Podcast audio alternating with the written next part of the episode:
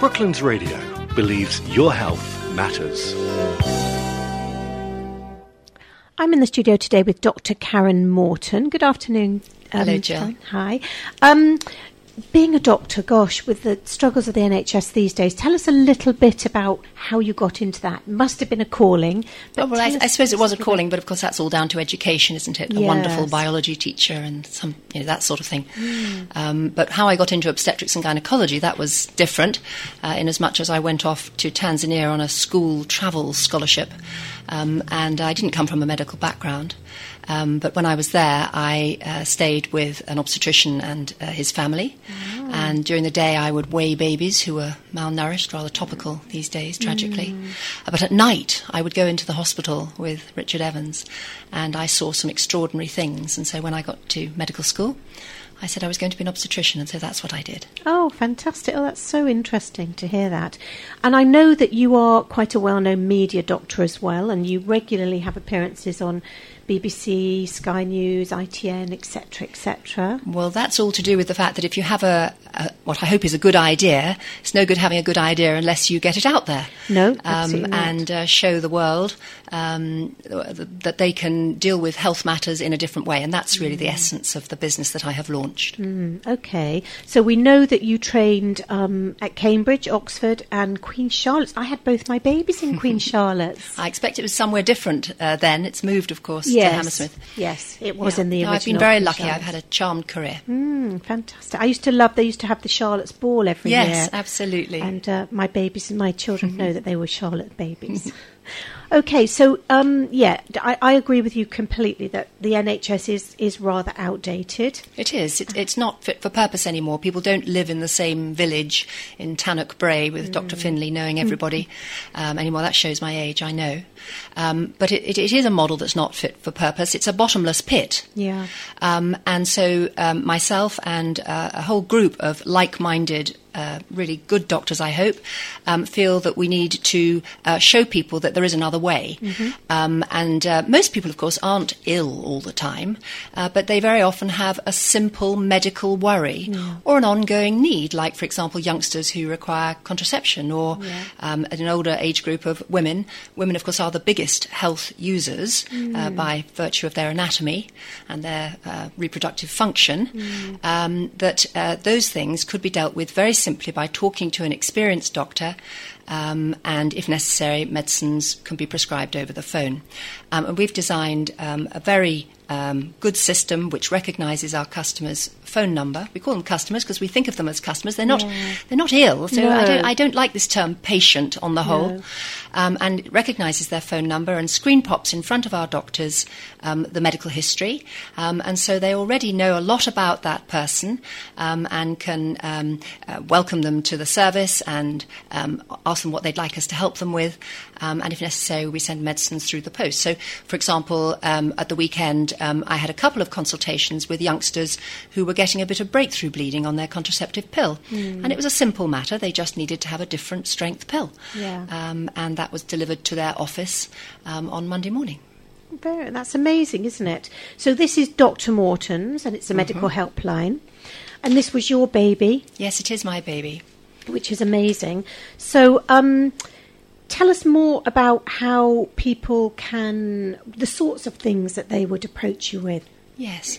Well, um, uh, a whole variety. Uh, the majority are uh, simple things like um, a rash. A lot of people send us rashes, mm. pictures of rashes. Mm-hmm. We consult by email or telephone.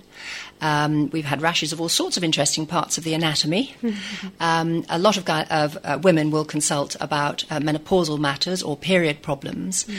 And even though sometimes we cannot resolve the problem completely, we can signpost them mm. as to what should be done next. And uh, women, of course, are great putter uppers.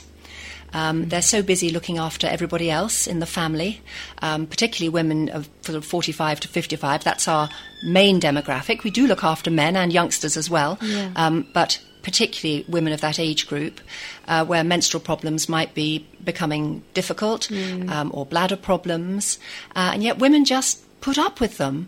And in fact, they don't do themselves or their families or anybody else uh, any great service because they're performing below par. Yes. And that brings me to uh, how we feel this service will go forward, uh, which is that we feel that business should pay. Yes. Uh, because at a very, very modest subscription for employees, uh, we are certain uh, that, and we have good evidence for this, that we will be able to uh, save employers a considerable amount of um, employee time off work and indeed have people performing better in the workplace. So it's not just absenteeism which is a problem, but also the concept of presenteeism. In other words, people in the workplace but not performing well Yeah. or uh, to their you know, top top capability.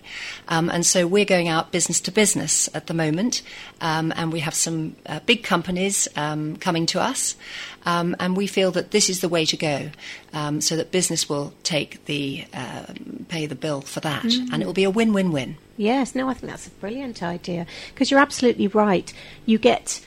I, I almost think we, we have two types of people. One is those who the slightest cough or twinge and they're at the doctor's, Yes. or worse still, in in A and E. And then you get those who are busy with their lives and they literally just ignore anything Yes. until possibly sometimes it's really really Yes, serious. you're right. And of course, what a lot of people do then is Google. Um, And uh, we have a content rich website, um, and we have done a lot of research as to what people do Google.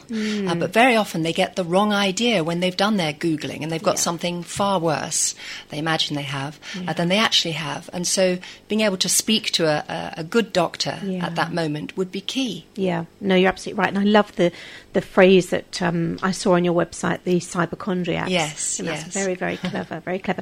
I also saw on your website that you do, in fact, have some amazing, amazing things there. The blogs I found were all, as you say, they're the common thing that people will feel or worry about. Yes. and there's lots and lots of amazing content there which people can look And at. And of course, they all adhere to our brand values, which are quality medical advice with kindness and particularly uh, using words you can understand. So Yes. our blogs are very much written uh, in uh, ordinary terms that everybody can understand. Yeah. It's one of my main things in, in medicine. I don't like acronyms, No. you know, initials, and um, I like people to be empowered to get on with their lives by sort of buoying them up. Not saying that they're suffering with something, Yes. but but buoying them up and, and helping them get on with their lives, as indeed I have been fortunate to do so. Yes, yeah, no, you're right. The um, sometimes medical terms can can just be a little bit scary, can't they? And Yes. make people imagine all sorts of Yes. things. and I Um, think that um, we have, to some extent, made people interdependents so that people don't feel able to just do what their grandmother would have done put a tea Yeah. Mm. towel over their head over a bowl of steam, um, or, you know, prick a little abscess, a little boil under the Yeah. finger. Um, but it, with a little bit of help, a little bit of a word of advice, we might be able to get people to be more self reliant. Yeah, yeah, no, I think you're absolutely right. Um, okay, so tell us more about the sort of nuts and bolts of the system. If Yes. people wanted to contact Dr. Morton, Yes. how would they do it? Well, if they just Google Dr. Morton, then they can register for nothing. Okay. Um, and people then either choose to have a one off consultation, which can either be by phone uh, or by email. Mm-hmm. Um, uh, the system recognises if they're female by their phone number, Mm-hmm. and if it's a, it will ask them if they have a woman's health issue, would they like to speak to a gynecologist? So we're the very first service, um, I suspect we'll be the only service, Mm. that actually offers expert uh, gynecologists on the telephone as well. Okay. Um, there are a number of uh, customer driven prescriptions for simple things. We have travel packs for people going abroad. Uh, one of the ways in which the business started was because I was noticing I was getting a lot of calls from anxious mothers whose uh, young women, young daughters were abroad with their first attack of cystitis in Thailand. Um, and I decided that I should put something together so that they could go protected, um, so that I would never travel without medicines, and I don't think that other people should do so either. Okay. Um, and so they can just register and then either take a, a subscription or a single payment, um, have a look around the website, hopefully um, share our, our blogs on social media and uh, spread the word. Um, we really want to empower people um, to understand their health and get on with their lives. No, that sounds perfect to me. And um, the medical helpline is? The number? Well, the number is very easy to remember. It's 012 123 123 123. So if you remember remember the 123, Yes. um, we hope it's the antidote to 111, which I'm afraid I don't feel is fit for purpose. No, no, they don't. Um, they they tend to have. Is it nurse practitioners? No, no, it's it's it's a it's a call center operator uh, Oh, using a God. Perfectly safe algorithm. But after 15 minutes or so, you get to the bottom of the algorithm, and surprise, surprise, it says you need to speak to a doctor. So you Hmm. haven't really got any further. No, no, I agree with you. Having a doctor on the end of the phone is, is much, much better. Okay, so anyone out there um, who would like to talk to a doctor in confidence, it's 012 123 123 123. And if you do go to www.drdrmortons.co.uk, I can assure you there is lots and lots of uh, incredible content there that you can have a look at. Um, and with the number, you have direct, speedy access to experienced UK doctors for um, confidential reassurance or advice. So, Dr. Morton, Karen, thank you so much for coming in to talk to us today. It's very kind of you to have me, Jill. Thank you. Thank you.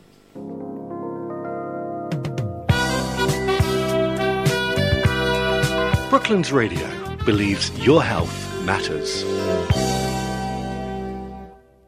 If you've enjoyed this podcast, why not keep up to date with the sound of Surrey by listening live at brooklandsradio.co.uk or through our free mobile app.